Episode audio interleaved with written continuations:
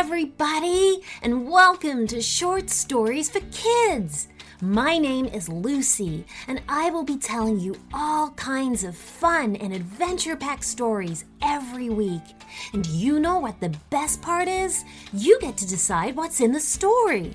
So all you need to do is leave a review for the show, and in that review, tell me what you would like in your story. And me and my magic team will write one just for you. And even better, read it out on the show. How about that? So you might say, Hi, my name is Jimmy, and I would like a pirate and a dinosaur in my story, and we will get to work to write one for you. Enjoy the story.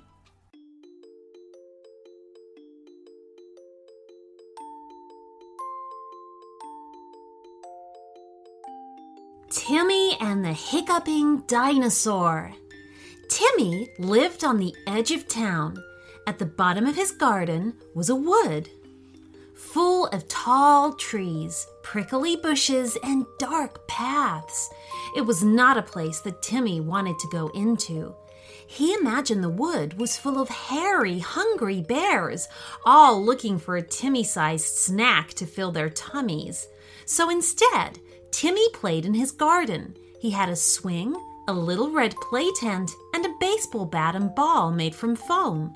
But his favorite thing to play with in the garden was his bright yellow ring a ding flying ring.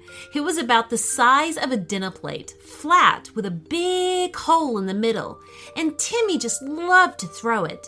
He would send it sailing through the air from one end of the garden to the other, then race to pick it up before throwing it back again. He was really good at it. One day, Timmy jumped from the back porch, landed on the green grass of the garden, snatched up the ring a ding flying ring, and sent it soaring down the length of the garden. It was an amazing throw. He was an expert at throwing the ring in a straight line so that it didn't disappear over a neighbor's fence. Timmy was already racing after it. Down, down the garden it flew.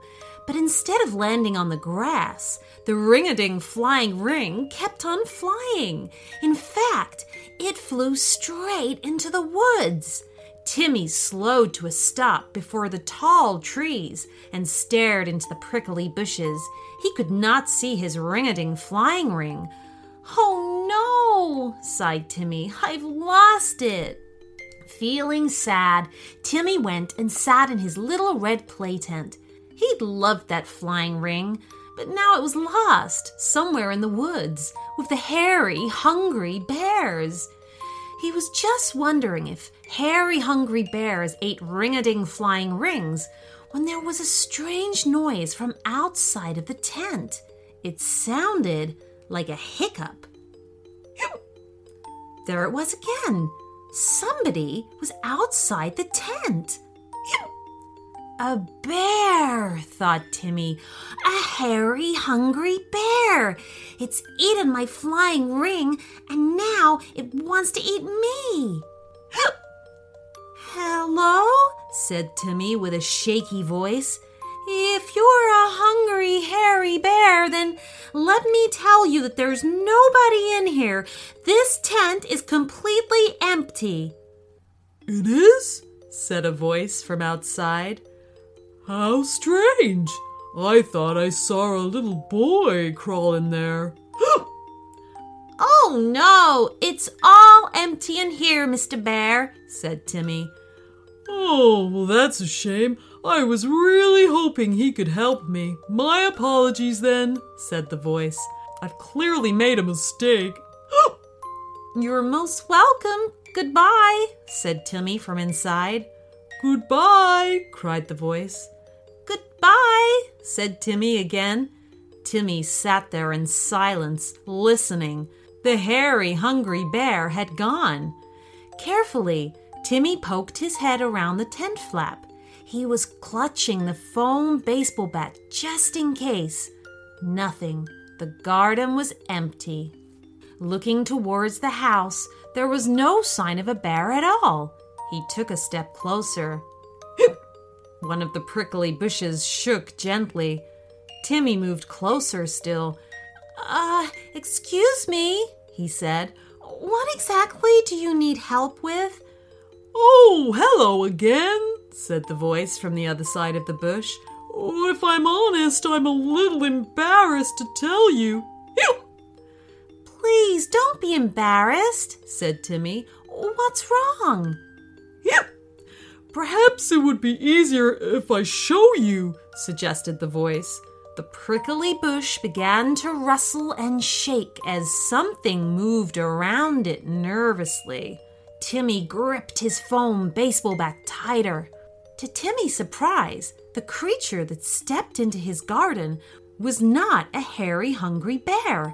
Instead, it was a long necked dinosaur about the size of a big dog. Even more surprising, it was wearing Timmy's ring a ding flying ring like a necklace. You're not a bear, said Timmy.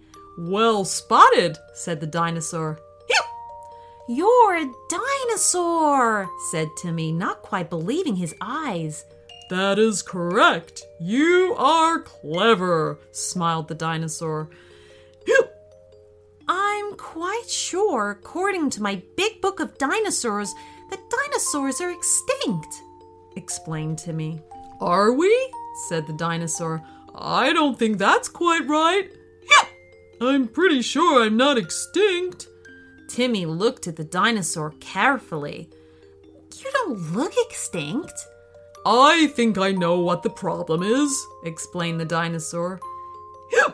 Normally, us dinosaurs are very, very quiet. We're so quiet that you humans just don't see us. But ever since this ring flew over my head and slid down my neck, I've had the most terrible hiccups. Oh, said Timmy. I'm ever so sorry. That flying ring belongs to me. It's my fault it's stuck around your neck. No need to apologize, said the dinosaur, stretching his neck out low. I'm just happy to return it. Timmy took hold of the bright yellow ring's edge and guided it along the dinosaur's long neck and over the top of his head. There, said Timmy. Got it. Awesome, said the dinosaur. And listen, my hiccups have gone. With a sad voice, Timmy said, That's good. The dinosaur noticed this. Is something wrong? I guess you'll be going now, Timmy said. I don't have to, said the dinosaur. In fact, I was rather hoping you would show me how your flying ring works. Really? asked Timmy. Amazing! Wait there! And with that, Timmy raced back towards the house. Upon arriving, he sent the ring a ding flying ring up into the air. It sailed straight down the center of the garden to where the dinosaur awaited. Then, at the very last moment, the dinosaur caught it by poking its head through the ring's center to send it sliding down his neck. Ha ha! You caught it! laughed Timmy with delight. said the dinosaur with a grin. So remember, if you're ever walking past a garden and you hear somebody hiccup, there just might be a dinosaur playing nearby. The end.